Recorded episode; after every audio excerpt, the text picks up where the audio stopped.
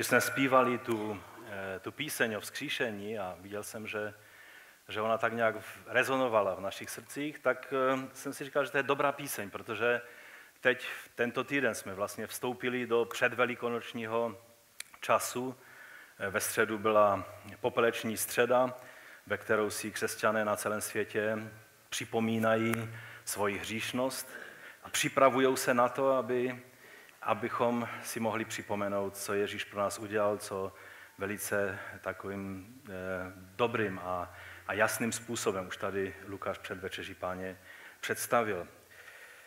A teď budeme pokračovat dál tam, kde jsme skončili minule, to je u makedonského volání a dnešní díl skutku jsem nazval Pány otevřel srdce.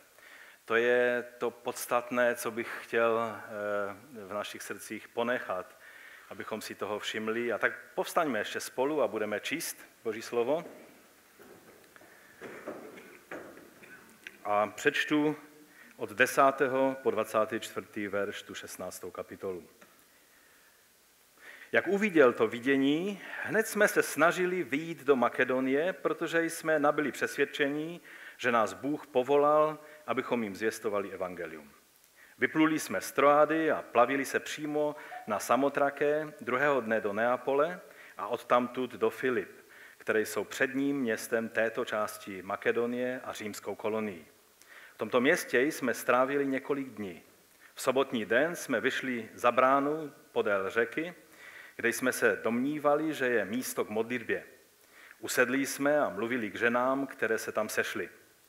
A poslouchala nás jedna žena jménem Lidie – prodávačka purpuru z města Tiatyr, která uctívala Boha.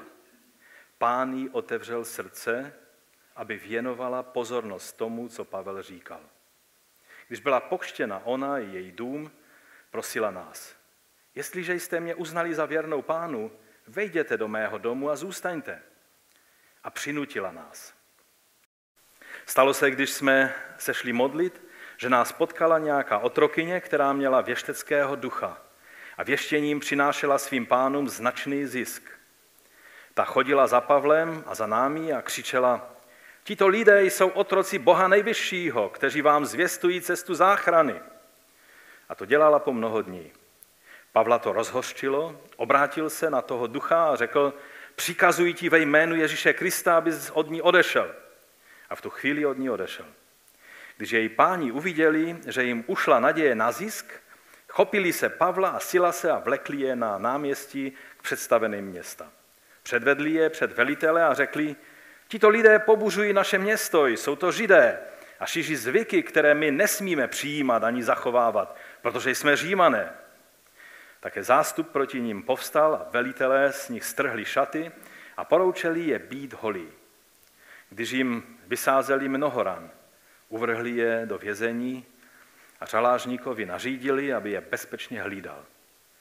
Když dostal takový příkaz, uvrhl je do vnitřního vězení a pro jistotu jim dal nohy do klády.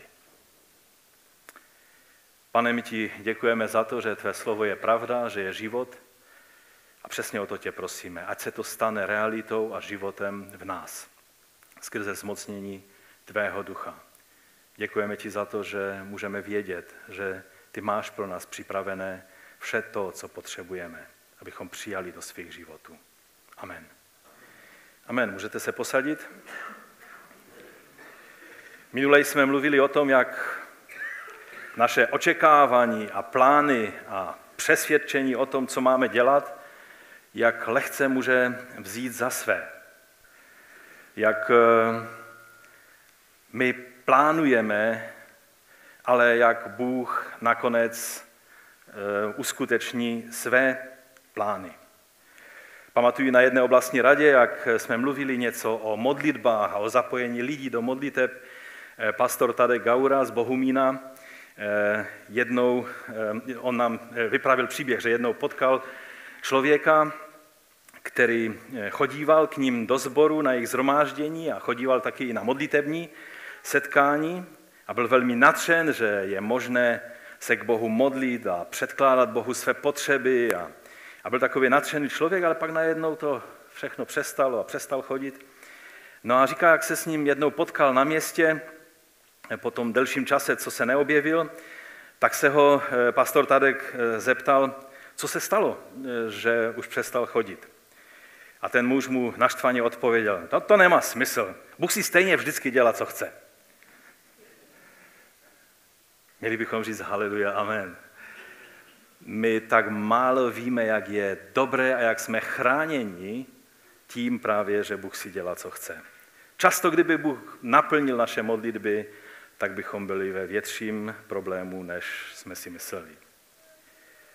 No ale teď už jsme v O tom jsme mluvili minule a teď jsme v takové té fázi, kdy oni skrze různé impulzy a zavřené dveře a nasměrování, kdy nemohli jít tam, kde plánovali, se dostali do Troády a, a tam měl Pavel vidění. A teď, teď už se zdá být všechno v pořádku. Teď už znají Boží vůli, teď už znají Boží plány. A, a Pavel měl sen, který eh, byl rozeznán jako zcela jednoznačný boží impuls k tomu, aby se vydali na cestu eh, směrem Evropa.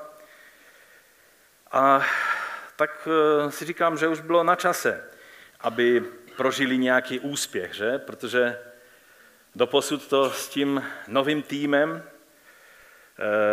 tak oni vlastně navštívili jen pár zborů, které už předtím založili na té první cestě s Barnabášem. No a, a teď už tady Barnabáš není a jak si to všechno drhne. Nechce to fungovat tak, jak by mělo. No ale teď je nová naděje, protože Pavel měl velmi silný prožitek ve snu, eh, prožil ono makedonské volání, jak tomu říkáme, do Evropy. A, a tak se pojďme eh, na to makedonské volání podívat. Podobný prožitek se traduje o svatém Patrikovi, který přinesl evangelium Keltům a e, do Irska a on měl taky obdobný prožitek snů, ve kterém viděl, jak lidé e, z Irska e, prosí a, a, a přemlouvají ho, aby jim přišel pomoct a zbytek už je historie. Víme, že skrze jeho službu se děly mnohé mocné skutky a, a Bůh se přiznával k jeho službě. Víte, takový sen od Boha přichází vždycky ve správný čas, i když nevždy si to uvědomujeme, že je to, že je to správný čas. Není to tak, že bychom my věděli, že no tak teď bych potřeboval nějaký sen. Není na nás určovat Bohu také způsob komunikace. Když eh, byste měli někdo takový zvyk, já vím, že moravští bratři měli losy, že? A, a oni tahali losy a skrze to věřili, že Bůh k ním mluví. Ale je dobré neurčovat Bohu způsob komunikace, je dobré být otevřený a přijímat jakýkoliv impuls, který On se rozhodne ve své svrchovanosti nám dát. A, ale zpětně pak vždycky můžeme vidět, že ten impuls od Boha eh, přijde přesně včas. Jednou na začátku mé služby eh, jako pastor tady v tomto sboru, eh, je už to 26 let, tak eh, jednou jsme řešili velice závažnou situaci ve sboru a, a já jsem byl hodně zaměstnán jedním problémem, který se mi jevil jako takový nejvíc, nejvíc okatý a, a nejvíc, nejvíc palčivý. A pak jsem měl sen a v tom snu mě Bůh upozornil na to, že to, co řeším, je sice nejhlučnější problém, ale že to není ta hlavní věc, ten hlavní problém, který, eh, kterému náš zbor čelí. Ukázal mi skutečnou hrozbu a hodně mi to pomohlo v tom pochopení celé situace a v nasměrování i patřičných kroků. Jak oni poznali, že to byl sen od Boha? Jak vy poznáte, že že jste nesnědli příliš velkou večeří, ale že vám promluvil Bůh skrze sen. Já věřím, že jsou sny, a pak jsou sny jako vidění, které dává Bůh. Vím, že někteří učitelé a proroci eh, i u nás tady byly konference s některými, třeba bratr Traut, vyučují, že, že vlastně každý sen je, je, je poselstvím od Boha a je možné jej interpretovat a vzít z něj ponaučení od Boha. Musím se přiznat, že při vší úctě k těmto bratřím nezdílím tento názor a nevidím, že nás Bible takto, takto učí. V knize Kazatele je napsáno, že vždyť při množství snů se množí i marnosti a řeči. Ty se však boj Boha. Když bychom se stále jenom zaobírali nějakými sny a stále řešili, co se komu zdálo v noci, tak ehm, bychom nedošli příliš daleko. Jsou sny, když překořeníte jídlo, tak budete mít akční sny. A, ale pak jsou sny, kterými Bůh komunikuje. A ty bychom neměli, eh, neměli minout nebo si jich nevšimnout. Měl jsem v životě tak, ten jeden příklad, který jsem vám už říkal, a doufám, že chápete, že to říkám takhle hodně obecně, protože vás tady nechci uvádět do nějakých detailů, které už nejsou aktuální. Eh, já jsem měl v životě několik snů a vždycky to bylo v nějaké klíčové situaci, i když jsem si tehdy neuvědomoval, že je to klíčová situace, nějaká křižovatka, nějaká, nějaká situace, kde bylo třeba se jasně duchovně zorientovat. A já si je všechny velice důkladně pamatuju. Není to tak, že by se mi každý druhý den něco snilo, co je hlasem Božím, Vždycky mám divný pocit z toho, když jsou lidé, kteří, s kterými Bůh stále mluví, jako by Bůh neměl nic na práci, jenom mluvit s tím člověkem. Mně to připadá takové zvláštní. Vychází to částečně z pichy toho člověka. On si fakt myslí, že, že Bůh s apoštolem Pavlem mluvil sem tam, ale s ním bude mluvit eh, ráno, v poledne i večer. Nepochopte mě špatně. Já si vážím prorocké služby. Já si vážím toho, že Bůh dává vidění a sny, skrze které nás upozorňuje a zastavuje.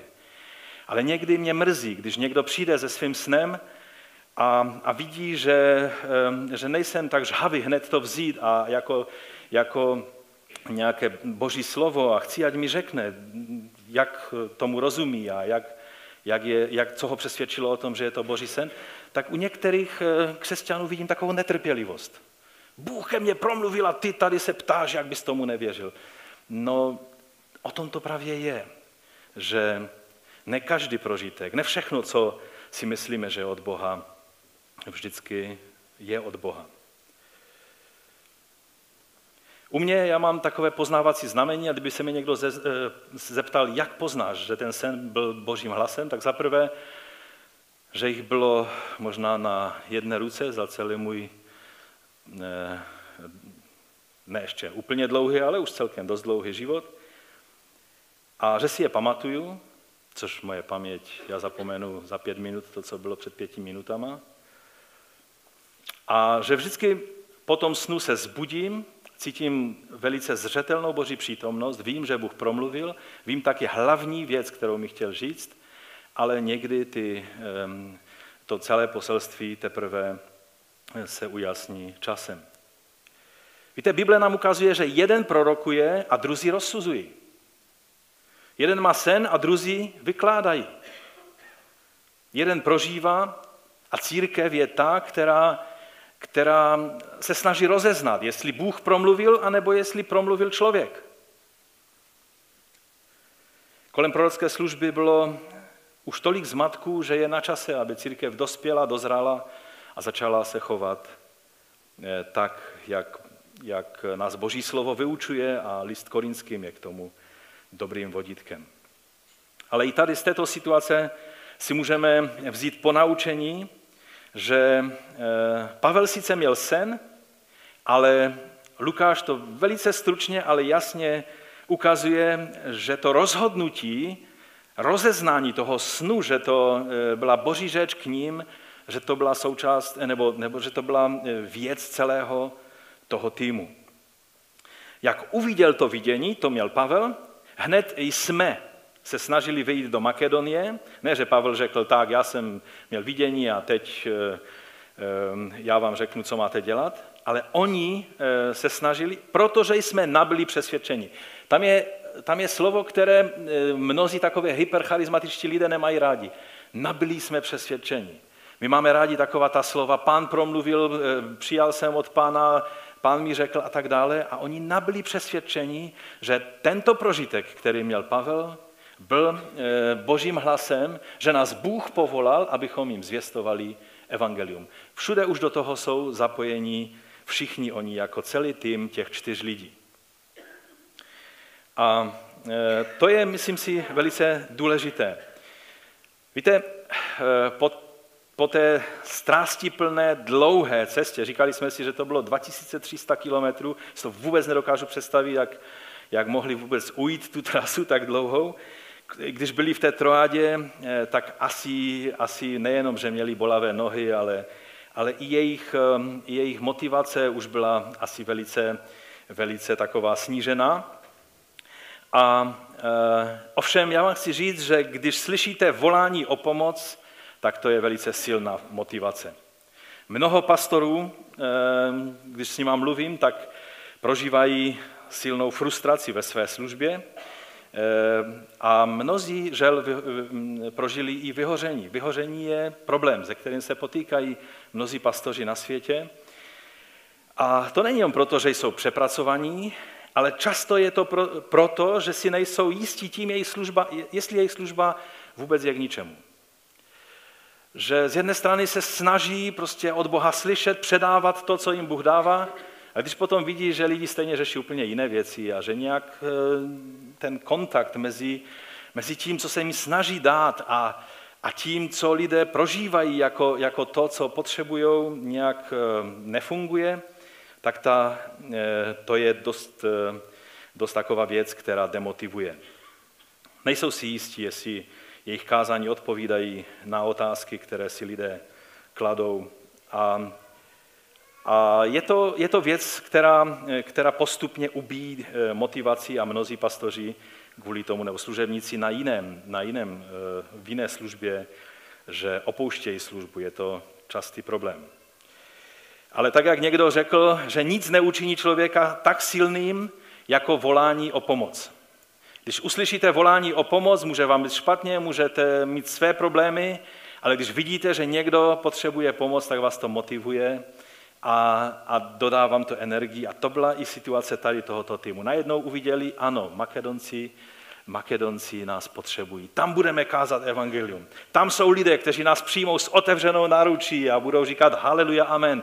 Tak jsme to prožili eh, v Africe, na, eh, když jsem byl na několika cestách v Africe, obzvlášť na té jedné s evangelistou, eh, s, s, s tím bratrem z Dánska, jak, jak lidé prostě natřeně běželi. Ten městský rozhlas ohlašoval, že bude evangelizace a lidé prostě běželi, aby byli na čas na místě a, a pak zase běželi dopředu, aby přijali Ježíša, běželi, aby byli uzdravováni a, a demoni byli vymítaní a všichni lidé se radovali a policisté nám děkovali za to, že, že, že jsme přišli, protože chvíli se tvářili tak bezradně, co mají dělat s těmi posedlými lidmi, kteří se tam začali manifestovat a pak byli tak natření, že oni to nemusí řešit, ale že to, že to vlastně všechno je v pořádku. A ti mladí lidé z toho týmu eh, pořátelského tak eh, vymítali démony a všechno to nádherně fungovalo.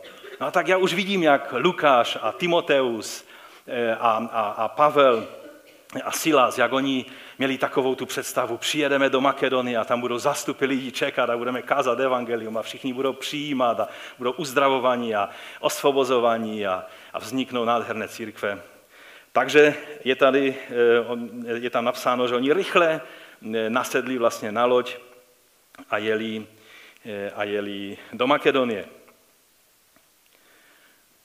z toho, jak Lukáš popisuje tu situaci, on sice všechno popisuje tak, tak natřeně, tak akčně, tak povzbudivě, ale i tady z toho je cítit eh, téměř takovou natření, očekávání, eh, jakoby takovou na, nedočkavost už jet a vidět ty zástupy Makedonců, které na ně čekají. Že?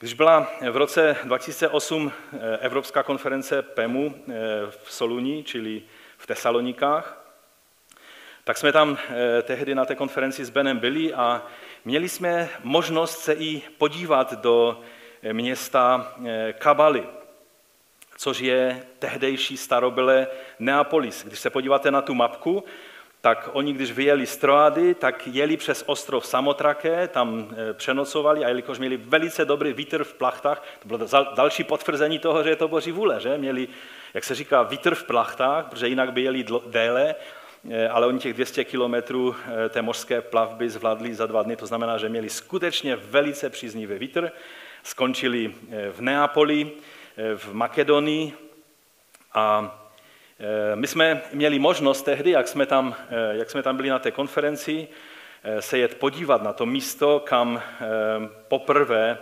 vstoupili vlastně apoštole na evropskou půdu, jestli tam můžeš dát ty nějaké fotky, které tam mám. To je to město Kavala, ale tehdy se to jmenovalo Neapolis. A dále, to je další pohled, my jsme vlastně byli na Via Egnatia, což je ta starobylá cesta, která spojovala, nebo se používali obchodníci, kteří cestovali z Ázie do Říma a zpátky eh, přes vlastně řecký poloostrov, že?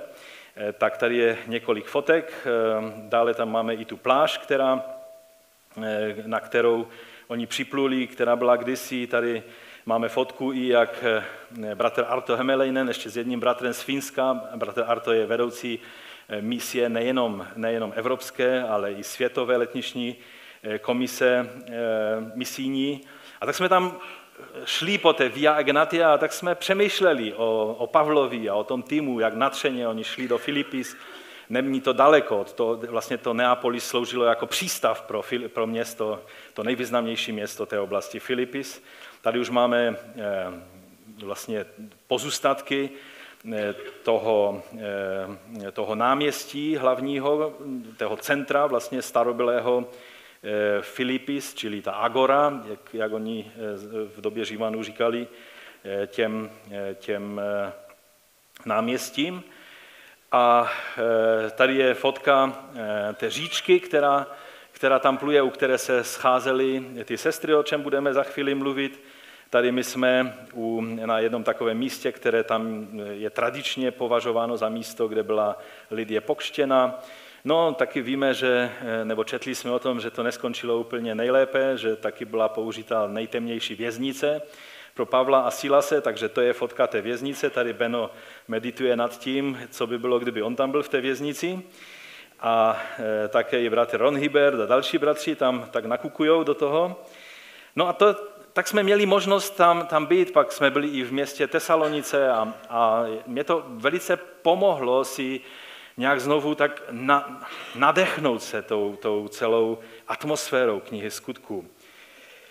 No a tak eh, čteme o tom, že, eh, že oni přešli z toho města Neapolis, šli po té Via Egnatia, eh, do Filip, které jsou předním městem této části, to je ve 12. verši, Makedonie, a jsou římskou kolonii. A v tomto městě jsme strávili několik dní. Co to je římská kolonie? My jsme už před časem eh, tady mluvili o, o tom, že církev je vlastně takovou kolonií Božího království a Filipis je nazváno eh, římskou kolonií, i když ve skutcích se vyskytuje několik měst, která měla tento status, tak Lukáš obzvlášť vypichuje Eh, Filipis, protože eh, to město bylo pro něho obzvlášť blízké a, a, a eh, ten velice významný sbor, který tam vzniknul, byl jedním z těch, který byl asi adresátem i této knihy skutku. Ehm, to město bylo asi nejvíc romanizováno nebo pořímštěno ehm, ve srovnání s ostatními městy, která měla status římské kolonie.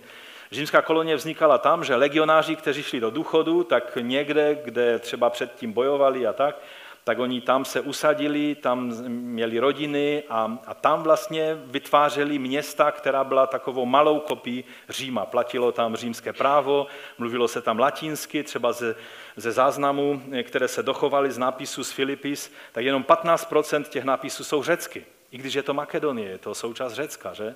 A Zbytek eh, nápisu je v latině, čili oni skutečně si dávali záležet, aby, aby byli takovým eh, prostě malým Římem.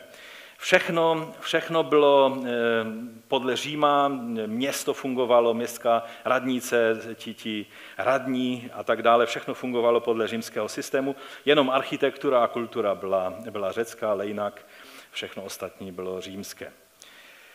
No a já věřím, že vstup do Filipis bylo takovým eh, prorockým nebo proleptickým vyjádřením toho, že, že jednoho dne přijde i Řím na řadu.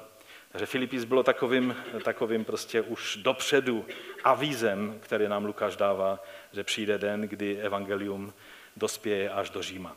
Dobré, pojďme se nyní podívat na lidi a můj, můj eh, druhý bod je eh, Lidie, pán jí otevřel srdce. Mě hodně tato věta, jak je, eh, jak je přeložena vlastně ve snad všech překladech českých obdobným způsobem, akorát eh, překlad Pavlíkův eh, tam trošku to udělal, aspoň jedno slovo změnil, ale je vidět, že i on musel použít ten stejný obrat. Pán jí otevřel srdce. Víte, když oni přišli do Filipis, asi se dost ohlíželi po synagoze, protože to byl jejich zvyk, že vždycky šli do synagogy. A tam už čekali, že před synagogou bude stát ten makedonský muž, kterého Pavel viděl ve vidění. A, a možná to bude nějaký vlivný rabín, který, který už slyšel možná o tom, že přicházejí lidé, kteří, kteří mu budou mluvit o Mesiáši. A tak je přivítá s otevřenou náručí a stane se klíčem k probuzení v Makedonii, v celé Evropě. Ono je nečekal nikdo. Dokonce ani synagoga v tom městě nebyla. I když to bylo eh, přední, nebo nejvíc to nebylo sice hlavní město té oblasti Makedonie, ale, ale bylo to nejvýznamnější město eh, Makedonie. A, a tak eh, nikdo je nevítal, synagoga ani nebyla, protože tam nebyli židé. Později se dozvíme, že to bylo trošku i z toho důvodu, že to byli dost antisemité, ti lidé ve Filipis, ti římané, eh, kteří tam bydleli, i ti ostatní, ti makedonci.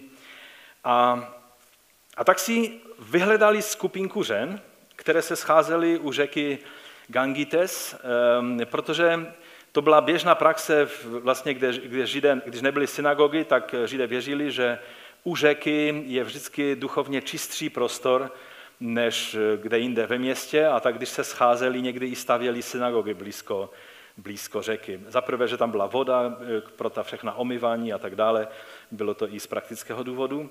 A tak, když nebyla synagoga, tak často se dalo najít modlitební setkání eh, těch eh, několik židů, kteří se scházeli na takových místech právě u řeky. A oni šli za město k řece a jelikož nebylo ani deset mužů, protože to bylo takové pravidlo rabínské, že kde eh, eh, k tomu, aby mohla být eh, oficiálně ustanovena synagoga, tak musí být aspoň deset mužů. A tam nebylo, byly spíš to samé židovské ženy a, a také i některé bohabojné pohanské ženy. Tak oni šli tam. A myslím si, že nám to tak dost koresponduje ze situací u nás v naší zemi, když někdy projíždíme a jezdíme jako oblastní rada do některých měst, kde se modlíme za to město a, a někdy zjišťujeme, že tam e, někdy je jedna rodina věřících, někdy, někdy ani tu jednu rodinu bychom nenašli. A tady Filipis bylo jako první město, kde, kam apoštolové přišli a hned ta situace byla velice podobná. Víme, že v písické Antiochii se apoštolové setkali se silným odporem vážených zbožných žen, tak jsou nazvané Lukášem v 13. kapitole v 50. verši. Je napsáno, že Židé však poštvali vážené zbožné ženy a přední muže města podnítili k pronásledování proti Pavlovi, Barnabášovi a vyhnali je, je e, od svých hranic. Zde se ovšem setkali s váženou a zbožnou ženou, která byla zároveň Bohem vybraným člověkem pokoje. Jestli si vzpomínáte, jak jsme mluvili o tom, že Bůh nám může dát ten impuls, kdo je tím člověkem připraveným přijmout evangelium a stát se klíčem a katalyzátorem pro mnohé své rodinné příslušníky a, a lidi ze, ze své společnosti. Není to zajímavé, že ten makedonský muž se ukázal nebyt mužem, ale ženou? Vlastně ani nebyl makedoncem, protože jak jsme četli, tak Lidie byla co? Ona byla imigrantka.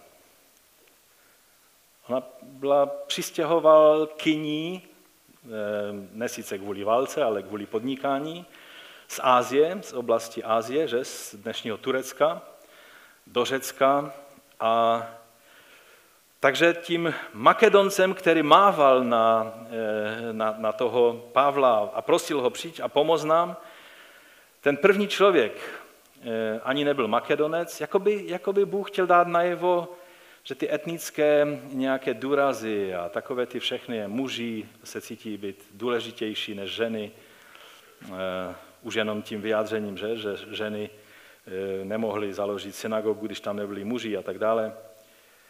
Tak eh, první žena, která byla velice instrumentální, velikým nástrojem božím, tak eh, to nebyl makedonský muž, ale žena a ani nebyla makedonkou. Mně to přišlo jako hodně zajímavé. No a teď ta nejzajímavější věta toho příběhu. Poslouchala nás jedna žena jménem Lidie.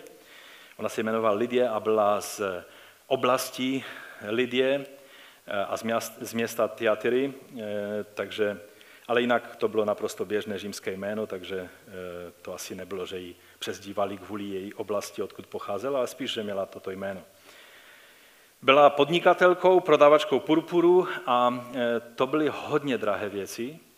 A tudíž ona musela být dost bohatá. A je o ní napsáno, že uctívala Boha. To je jiný, jiný, jiný způsob, jak vyjádřit to, že to byla ta takzvaná bohabojná pohanka.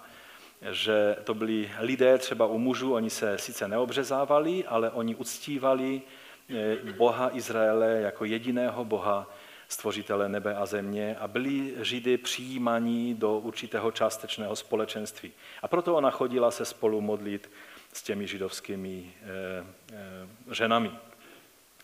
A tady je napsáno, pán jí otevřel srdce, aby proč jí otevřel srdce? Aby věnovala pozornost tomu, co Pavel říkal. Tak jsem nad tím chvíli přemýšlel. Lidé, kteří nevěnují pozornost evangeliu, možná to není na nás, abychom se snažili jejich pozornost nějak upoutat a, a vytvořit tu pozornost. Když Bůh neotevřel jejich srdce, aby věnovali pozornost tomu, co je pro ně k životu, možná ještě nepřišel jejich čas, možná to bude nějaká jiná chvíle. Víte, často máme pocit, že to je na nás, že ta tíha e, spásy světa, nebo minimálně přesvědčení lidí o tom, že spása je jim k dispozici, je na nás. A já vím, z čeho všeho to vychází. Jsou, jsou slova, která nás tímto směrem e, burcují a známe veliké poslání, veliké pověření a, a, a máme být svědky, když Duch Svatý na nás se stoupí a tak dále. Ale toto je přesné. Máme být svědky, kteří věrně předávají zprávu o tom, že je zde Mesiáš a co to pro člověka znamená. Ale tím, který otevírá srdce, tím parakletos, který přesvědčuje člověka o tom, eh, co má činit, nejsme my, ale je Bůh. Pán jí otevřel srdce, aby věnovala pozornost tomu, co Pavel říkal. Tento takový zvláštní fakt Lukáš zdůrazňuje na mnoha místech. Nedávno jsme četli, myslím v 13. kapitole, že, eh, že pán přidával ty, kteří měli, eh, eh, měli zdědit věčný život, nebo kteří měli být spaseni. Často se to objevuje. A, a pro takové ty lidi, kteří mají pocit, že je to na nás, abychom ty lidi přesvědčili, tak jim to zní vždycky jak takové zvonění z jiného světa. A je dobré, abychom eh, toto nějak zaregistrovali. Ale pozor, není to vyzva k naší pasivitě. Pokud to někdo bere, no tak Bůh se postará o spasení všech lidí a já tím pádem to můžu nějak si odfajfknout a nemusím pro to nic dělat. Tak vám chci říct, že vemme si vzor z Pavla. On i celý tým se trmá celý stovky, dá se říct tisíce kilometrů, eh, aby přišli do města Filipis. Pak Oni vyhledali to místo u řeky, kde se scházely zbožné židovské i ostatní bohabojné ženy. A oni byli velice pečliví v tom, aby se ujistili, že jim předali zprávu o tom, že je zde Mesiáš. A co to znamená pro ně? Oni jim věrně a, a, a e, úplně předali zprávu o tom, že nyní je Mesiáš v nebesích ale my jsme stále ještě zde na zemi, ale jeho království už tady proniká do tohoto světa, ale přijde den, kdy on znovu přijde a nastolí svoji vládu na tomto světě. Tyhle věci oni věrně předávali a výsledkem bylo to, že, že Lidie a celý její dům se chtěli nechat pokštit a protože Bůh otevřel její srdce, tak ona pak otevřela svůj dům pro celý apoštolský tým. To byli čtyři chlapí a, a ona sice byla podnikatelka, asi měla velký dům, si bylo zvykem, že byli tak, v takovém domě otroci, služebnictvo a tak dále, čili tam je napsáno, napsáno že, že měla e, svoji domácnost, to znamená, že, že nebyla sama, e, ale jelikož eh, Bůh otevřel její srdce, ona otevřela svůj dům pro tento apoštolský tým. A mnozí šťouralové by v tom hledali nějaké věci, jestli to bylo správné, že čtyři chlapi se nastěhovali do domu jedné ženy a tak dále. Chci vám říct, že skutečně to, co tam Lukáš popisuje velice zkrátkovitě, tak není nic nepatřičného, co by se stalo a pokud by z toho někdo chtěl tahat nějaké, nějaké věci ehm, a domyšlet si nějaké věci, tak jenom proto, že nezná ten kontext, v jakém se to stalo. Ve Filipis pak vzniknul jeden z nejoddanějších Pavlovi zborů, nejvelkorysejších eh, zborů Nového zákona a eh, tento zbor trvale podporoval i finančně eh, službu Pavla. A já jsem tak si říkal, jestli to nebyla práce právě Lidie, která byla tou, tou jednou ze zakladajících členů tohoto, tohoto zboru. Byla ženou pokoje, pro toto město. Takže najednou se to všechno začalo nějak krásně ukládat a zdalo se, že i když je to takové zvláštní, Makedonec nebyl Makedonec, eh, muž nebyl muž, ale byla to eh, žena, ale nakonec to všechno začalo zapadat. Oni si uvědomili, to je vlivná osoba tady v tom městě, eh, má dostatečně velký dům, že můžeme začít se scházet a všechno se začalo rysovat dobře. No ale pak začaly působit tři síly, které si nepřáli být rušeny. A to je můj další bod. Víte, kde přijde evangelium, tak se najdou některé síly, které nemají rády být rušeny. Po staletí si fungovali, jak, jak chtěli, a najednou tady přichází evangelium a narušuje jejich status quo. Za prvé, to byly démonské síly. Čteme v 16. verši, eh, že se stalo, když jsme se šli modlit, že nás potkala nějaká otrokyně, která měla věšteckého ducha a věštěním, věštěním přinášela svým pánům značný zisk.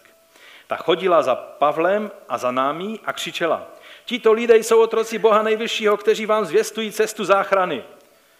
No, každý slušný křesťan by na to řekl amen, ne?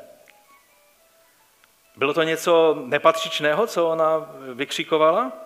Tito lidé jsou otroci, no nám to zní otrok, jako, ale jiné překlady mají služebníci, jo, protože to slovo bylo zaměnné kdysi. Čili jsou to služebníci živého Boha a zvěstují nám cestu záchrany.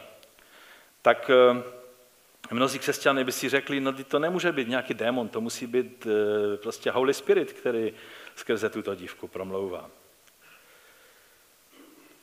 Ovšem, realita je taková, že ten démon ta posedlost té dívky, to byla ta nejzávažnější forma posedlosti. Eh, ten, ten démon nebo, nebo ten druh posedlosti je nazvan eh, v tom originálním jazyce python, což je, eh, známe hada pythona, že? Kde je Gerta, aby nás, nám vysvětlil, co, jak, jak rozumět hadům tady. Nevím, co, jak vypadá dnešní pyton, ale myslím, že to je nějaký had, který škrtí, že? Nebo jo, škrtíš? No a eh, ono, když, eh, když se mluvilo o tom, že působí eh, duch pyton, tak eh, to pocházelo z příběhu, že byl to eh, buď, buď nějaký, nějaký drak, nebo, nebo spíše had, podle, podle prostě řeckých eh, popisů, třeba Strabo to popisuje, který hlídal delfskou věštírnu.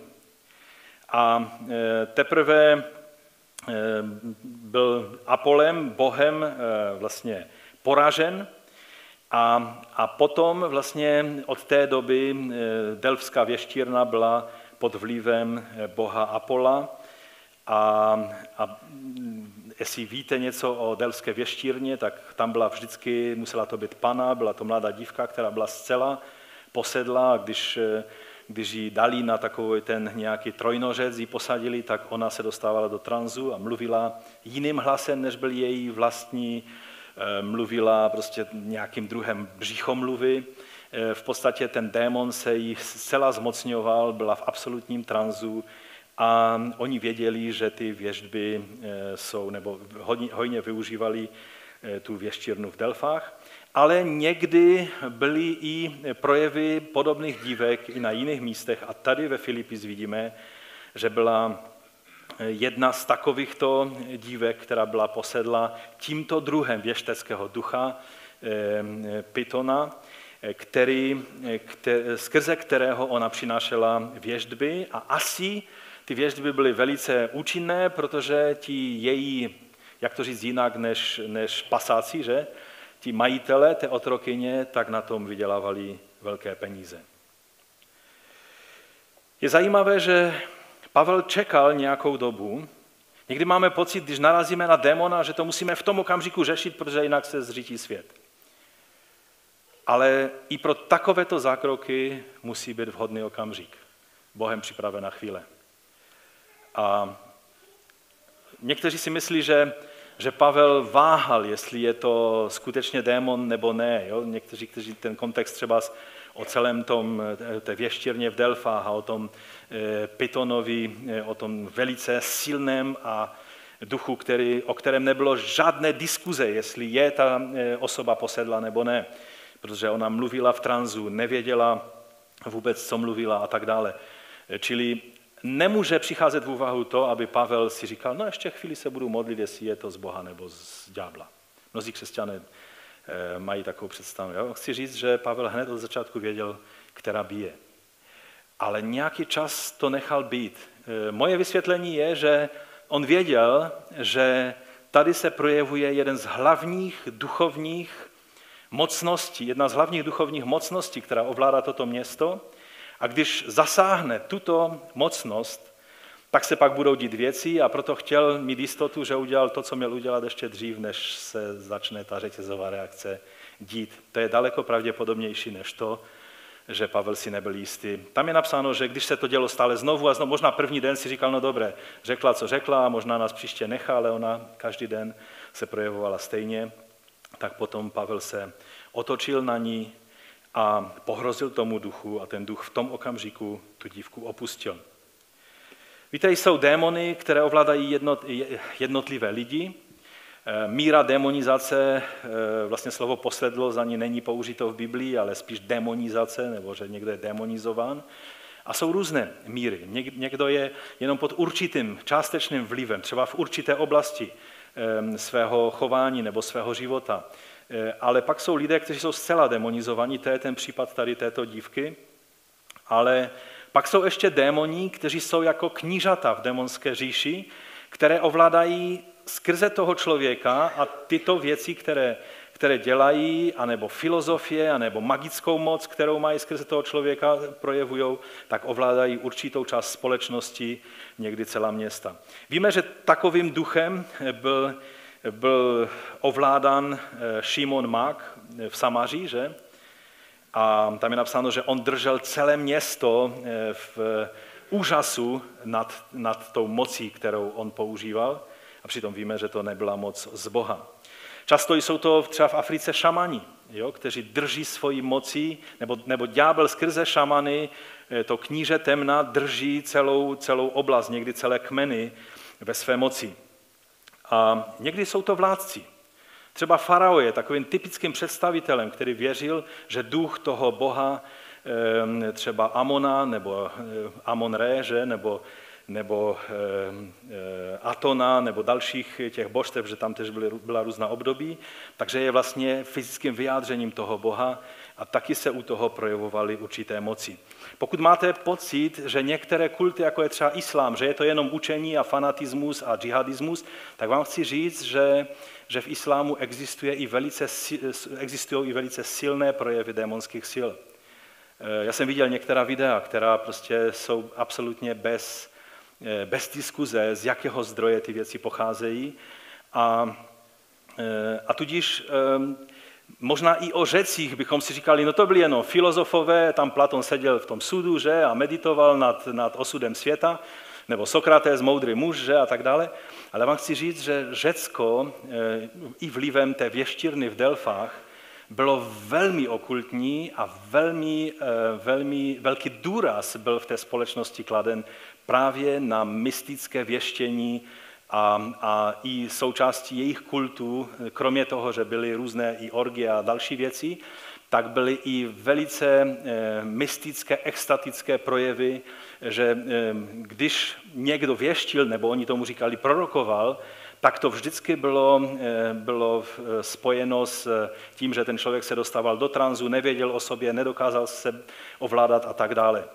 Víme, že i v Indii, že celý ten kundalíní duch a, a další prostě věci, i v buddhismu a tak dále, ve všech náboženstvích se určité moci projevují, ale je dobré si uvědomit, že i v tom Řecku, kde si myslíme, že to byly jenom takové ty jejich mytické příběhy, ale jinak, že se žádná moc neprojevovala, opak je pravdou. Proto apoštol Pavel tolik zdůrazňuje třeba v listu korinským, kteří, kteří měli, Korint byl asi nejblíž eh, té věštírně v eh, Delfech, tak on tam vysvětluje velice zřetelně eh, to, že duch proroka je poddán prorokovi.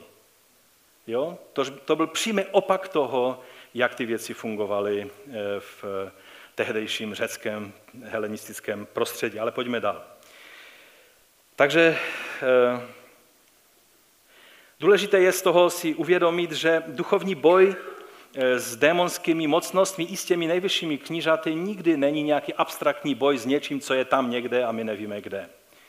Ale je to, ty mocnosti se projevují skrze filozofické systémy, skrze eh, různé eh, politické prostě lidi, kteří mají moc, skrze, jak jsem už řekl, šaman. Vždycky je, je to konkrét, jsou to konkrétní lidé, ovládání danou duchovní sílou a, a boj je konfrontace. Mojžíš musel, ne, nemohl jenom tam dělat nějaký duchovní boj na poušti, ale musel jít a co udělat? Postavit se před faraona, riskovat svůj život a říct, vypust tento lid. Že? A toto platí i dodnes. A proto takové ty představy některých lidí, že vybojují duchovní boj někde v eh, komůrce, my se máme modlit. Ale máme se modlit k Bohu. A z mocností temna je dobré mluvit, když je konfrontujeme, když se projevují a manifestují. Když se démon manifestuje, tehdy je třeba ho konfrontovat. A to je duchovní boj, ten skutečný, a nejenom nějaké charismatické cvičení. Ale pojďme dál, protože eh, já jsem už téměř vyčerpal svůj čas a ještě tam jsou další, další věci, které, které by bylo dobré, abychom se o nich zmínili.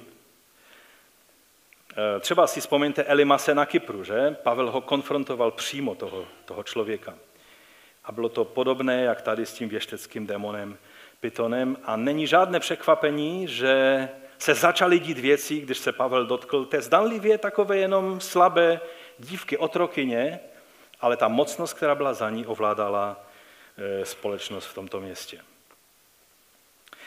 Možná si položíte otázku, co se s tou dívkou stalo, když byla vysvobozena. Nevíme, ale podle doktora Kinera eh, bylo velice běžné u Židů, třeba, že v synagoze, když zjistili, že nějaký Žid je, je eh, otrokem, třeba u pohana, takže synagoga dala peníze dohromady a vykoupili takového člověka. Mohlo se stát, že ten zbor, eh, Lukáš už o to nepíše, oni už šli dál, že, že tu dívku z toho otroctví pak vykoupili, protože ona přestala mít cenu pro ty pány. Ona měla cenu právě v tom, že byla tou věštkyní a najednou ta cena její padla. Jo? A, a jeden z těch problémů, proč se dostali i do problému z politiky eh, toho města, bylo, že, že tam se jednalo o ušlý zisk. Když jste ublížili otrokovi, který byl majetkem nějakého pána a třeba měl ublíženou ruku, měl zlomenou ruku a nemohl pracovat, tak si ten samozřejmě pán toho otroka spočetl, o kolik jste ho připravili vydělku, co by ten eh, otrok eh, pracoval. Takže to je ten právní základ toho, proč oni se dostali do křížku i s další eh, mocnou sílou, která se postavila proti ním a to byli Nejdříve ti obchodníci, to je za druhé, že ti obchodníci, kteří provozují výhodné kšefty s lidským neštěstím. Všude se najdou takovýto lidé. Tady je napsáno v 19. verši, když její páni uviděli, že jim ušla naděje na zisk, chopili se Pavla a Silase a vlekli je na náměstí k představeným města. Oni dobře spolupracovali s eh, politiky eh, a eh, jelikož cena té věštící otrokyně byla mnohem větší než otrokyně běžné, tak oni přišli o své zisky a oni si byli tak jistí ve svých, ve svých právech, že dokonce šli k, k radním tohoto města. Víte, je mnoho svědectví o tom, jak světlo Evangelia, když zasvítilo do tmy obchodu s lidským neštěstím, ať je to obchod s bílým masem, ať je to, ať, ať je to obchod s drogami, ať je to cokoliv, eh, co, co tak nějak eh, prostě eh, se využívá situace lidského neštěstí, tak když přijde evangelium a osvobodí ty lidi, tak, tak potom ty mocnosti nejsou natřené z toho, že přišli o svůj jistý zisk. Já si vzpomínám, že jak začalo probuzení na některých místech i tady, na našem území, na Slesku, tak začaly hospody krachovat.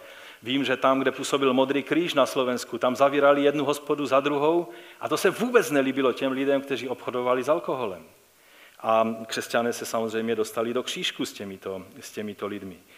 Ale e, myslím, že kdyby tady byli bratři z Teen Challenge, tak by nám vyprávěli jeden příběh za druhým, jak tyto věci fungují. Že někdo jako trofej vysvobozen z té říše tmy a zajetí vlastně a, a, a už nejde využívat toho člověka k lehkému zisku skrze drogy nebo nějakou prostituci nebo nějaké jiné věci, tak eh, tím jsou naštvaní ti lidé, kteří právě s těmito věcmi obchodují. Já si vzpomínám jeden velice hrozivý, ale velice nádherný příběh. Když jsme byli v Pakistánu, tak jsme slyšeli příběh, jak byl tým misionářů amerických, kteří se snažili osvobozovat děti, které byly, křesťanské děti, které byly unášeny ehm, jednou islamskou eh, charitou, která eh, pod rouškou prostě toho, že dělají charitu, eh, tak unášeli křesťanské děti. Oni to brali, že je to prostě forma džihadu, že když unesou dítě a překabatí ho na islám, tak je o jednoho křesťana méně, čili je to záslužné dílo. A oni vlastně, ti, ti misionáři, se snažili zhánět peníze a pak šli a riskovali své životy tím, že vykupovali ty děti a osvobozovali je. A někdy nevěděli, jak dopadne, jestli, jestli vysvobodí děti nebo jestli skončí oni s kulkou v hlavě. Bylo to velice riskantní dílo, ale, ale nádherným způsobem eh, bylo požehnáno Bohem a než ty děti skončily na ulicích města Lahor nebo, nebo Karači, tak byli vysvobozeni a, a, a pokud to šlo, tak byli vraceni svým rodičům. Určitě jste slyšeli o podobné situaci s sexuálními otrokyněmi eh, ISIS, že? Eh, tam ovšem to riziko, když vás chytí, tak je ještě větší a ještě, ještě krutější. Ale jsou i lidé, kteří i v tom pomáhají, o těch věcech se žel nedá moc mluvit, protože samozřejmě ještě je to stále velice citlivé. Ti podnikatelé ovšem byli spojeni ještě s další silou, s tou třetí silou, která se taky ozvala, a to byly náboženské, jo, za třetí, náboženské a politické elity eh, na základě uměle živených xenofobních předsudků, eh, jestli to tam můžeš dát, eh, tak, tak je to takové zvláštní, ale někdy existuje taková mafiánská symbioza. Naštěstí to je v jiných částech světa, než v naší části světa, že? Mezi podnikateli s těmi dost pochybnými aktivitami, a politickými kruhy, které drží politickou moc v ruce a někdy žel i zákonodárnou a někdy žel i soudní moc. A tady vidíme, že to takhle nějak fungovalo. Díky pánu, že žijeme v zemi, kde ty věci nemají šanci vůbec být, existovat a, a tak dále. Eh, doufám, že jste pochopili ironii. Ale tady vidíme, že ve Filipis eh, měli tito, tito muži, kteří využívali tuto dívku, přímý přístup a slyšení u těch politiků. A ti, eh, ti se chopili té situace. A tady vidíme, jak oni začali hrát na tu xenofobní strunu těch politiků. Jo? A, a najednou si vzpomněli, že jsou římané jo? a že mají římské občanství a že je to třeba využít. To je 19. až 21. verš. Když její páni uviděli, že jim ušla naděje nazi, schopili se Pavla Sila se vlekli je na náměstí k představeným města, předvedli je před velitele a řekli, tito lidé pobuřují naše město, jsou to židé. Najednou se v nich probudil antisemitismus, že? Jsou to židé, šíří zvyky, které my nesmíme přijímat ani zachovávat, protože jsme římané. Když jsem to četl eh, teď v těchto dnech, tak jsem si nemohl pomoct, ale na Facebooku to slyším každý den. My jsme tady doma a nikdo nám nebude určovat, co se tady bude dít. A kdo tady bude chodit s nějakými jinými názory. Chci vám říct, že ono to zní hodně sympaticky, že někdo si vzpomene na to, že je Říman, teda že je český občan a že je rodili Čech a Slezan a, a Moravák. To je velice sympatické. Ale ty motivace, které zatím jsou, jak u politiků, tak u mnohých mocných lidí, jsou velice nekalé. Netleskejme něčemu, co nám jde po krku. Ty xenofobní eh, nálady, které tady ti, ti podnikatele povzbuzovali, tak eh, najednou se si vzpomněli, že vlastně mají být i, i antisemitští, a i když apoštolé, to je takový paradox, že oni byli všude pronásledovaní židy, kteří přemlouvali pohany a spojovali se s pohany, aby pronásledovali apoštoly. A najednou, najednou se to celé tak nějak zamíchalo a, a oni byli pronásledováni za to, že jsou to židé a přinášejí židovské názory do toho města. Vůbec je nenapadlo, že Pavel a Silas můžou také být římskými občany, což pak uvidíme někdy příště, že se tak stalo. A tak je obvinili z propagace cizích neřímských zvyků. Víte, ještě jednou řeknu to upozornění. Když něčemu tleskáme, ať na Facebooku lajkuješ, anebo prostě dáváš eh, své ucho na, na názory, ujistěme se, že, že víme, o motivacích, které živí ty názory. Jsou xenofobní proudy i v naší společnosti, které, kdybychom si uvědomili, jakým zájmům slouží, tak bychom si uvědomovali, že jejich konečný cíl je nás e, omezit a proti nám útočit. Že to vůbec není islám, ale že to omezení, eh, které, kterého chtějí dosáhnout, tak je nakonec namířeno proti křesťanům. Je třeba si to uvědomit, že jsou to síly, které se nakonec vždy obrátí proti křesťanům. No a přesně tady se to stalo. Zás, celý zástup, najednou prostě byli i, i lidé, běžní lidé proti ním, povstali, velitelé z nich strhli šaty, což byla běžná praxe, a poroučeli je být holí. Naštěstí je byli holí a ne flagelum, čili těmi bíči s, s ocelovými konci, protože tak, jak byl eh, bičovan pán Ježíš. Ale tady je napsáno, že jim vysázeli mnoho ran. Tady nebyla řeč o židovských 40 ranách bez jedné. Římané nějakých 40 bez jedné neuznávali, prostě mlátili, jak dlouho je to bavilo. Když je pořádně zbyli, tak je uvrhli do vězení a žalažníkovi nařídili, aby je bezpečně hlídal. A když dostal takový příkaz, to byl takový poctivý člověk, tak je uvrhl do vnitřního vězení, odkud se nedalo utíct jen tak, protože jste museli projít celou věznici. A pro jistotu je napsáno, pro jistotu jim ještě dal nohy do klady. Takže zmlácené v nejhlubší věznici, kde určitě byli potkaní a všelijaké další věci. Já tam mám jeden takový obrázek, jestli můžeš ukázat. Tak eh, eh, to je takový člověk, to je z nějakého muzea eh, utrpného práva tak je to něco obdobného, jak vidíte, i v naší zemi se podobně eh, zacházelo s vězni. Dali je do nejhlubší věznice, věznice a pro jistotu jim dali nohy do klády. A co říct závěrem? Představte si, že neznáte konec toho příběhu. My máme tu nevýhodu, že vždycky, když čteme Goliáš, eh, Davida Goliáš, tak už čekáme na ten výsledek, kdy ho konečně pořádně praští a Goliáš se zřítí k zemi. A... Ale víte, někdy je dobré jakoby zapomenout chvíli na to řešení a uvědomit si a, a dokázat prožít tu věc lépe v tom, že, si, že, si, že, že, že odložíme chvíli to pokračování. A to bych chtěl udělat, že teď stejně můj čas už je pryč a přerušíme ten příběh tady v tomto bodě, kdy se dostali nejhlouběji, kam se mohli dostat. Už níž se nemohli dostat. Nohy v kládě, ruce v řetězech, tma, potkaní v nejhlubší věznici, měla to být natřené makedonské probuzení a, a tady pár žen se obrátilo, no a oni skončili ve vězení. A kdo, Timoteus a Lukáš, kdo ví, kde oni jsou. Představte si to. Máte jistotu toho, že, že vás tam Bůh chce mít a najednou všechno se proti vám spikne, všechny hlavní síly té společnosti se proti vám spiknou, nohy máte v kladách, jste v nejtemnějším vězení. Bratr Wood takto končí ten příběh v tomto bodě. V této, a cituji, můžeme si to tam dát. V této chvíli celá druhá misijní cesta visí v nerozhodnu. Pavel a Silas nejsou schopni vidět do příštích dnů. Oni naopak od nás nejsou schopni vidět výsledky, které je čekají v Tesalonice, Beroji, Atenách a Korintu. Nejsou schopni v této chvíli vidět dopad epištol, které budou napsány a tak dále. My máme ten problém, že my to všechno už víme a proto tak nějak eh, to prožíváme jinak.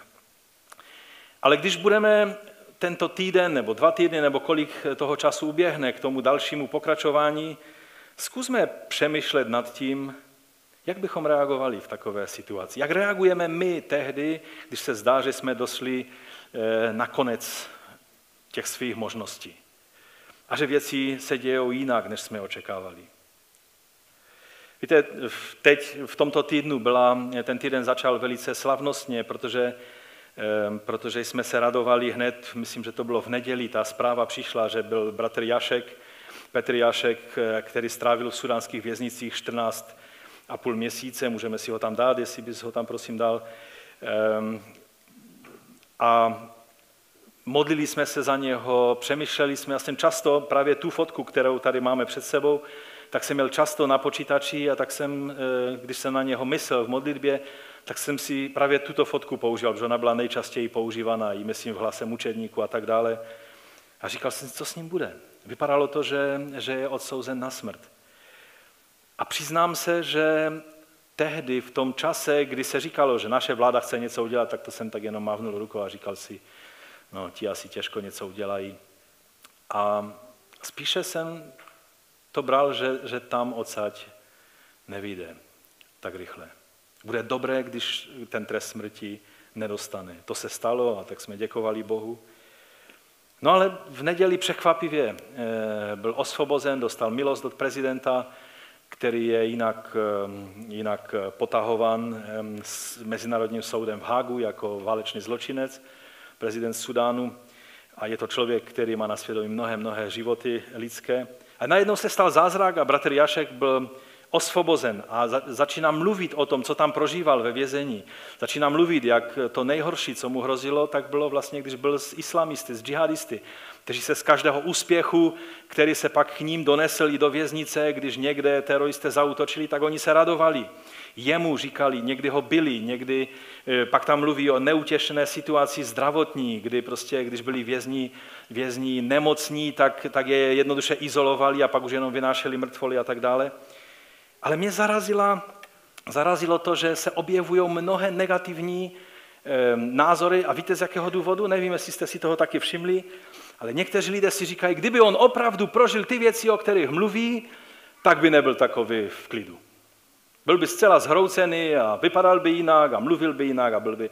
Za prvé, on ještě stále je v té euforii vysvobození, čili teď ještě má sílu. Přijdou chvíle, kdy bude prožívat i posttraumatické stresy a, a další věci, ale, ale e, takové té jedné paní, když jsem viděl, jak, jak ona to tam popisuje, že ona je odborník na práci s traumatizovanými lidmi a že to, jak on se chová, je důkazem toho, že, že nemohl projít těmi věcmi, kterými prošel, tak jsem si říkal, ona si nečetla příběh Pavla a Silase, jak byli v kladách, v železech, Přemýšlejte o tom, jak byste se zachovali vy v takové situaci. Oni seděli tam uvnitř té věznice no a čekali, co s nima bude. A jak na to zareagovali, tak to bude pointa toho někdy příštího kázání a bude to i ráda pro nás. Ale to jedno je jisté, že tak, jak bratr Jašek se nenechal zlomit e, tou situaci ve vězení, když tam měl být nějakých 20, víc jak 23 let, takže Pavel a Silas věděli, že když je Bůh ten, který naplánoval tu jejich cestu a ten jejich život, i když všechno jde úplně jinak, než by mělo jít, on bude mít nakonec poslední slovo. A to je to, co bychom měli si do každé situace. I když jsme někdy ne na té vítězné straně, to se říká pak dobře svědectví, ale někdy jsme v tom bodě, kdy ještě nevíme, jak to dopadne. Nevěděli, jestli půjdou někam ještě do Tesaloniky, půjdou ještě někam do Beroje, dokonce do Korintu. Sedí v base ve Filipis a nemůžou sehnout z místa. A přesto nezoufali a důvěřovali pánu. Pán vám žehnej.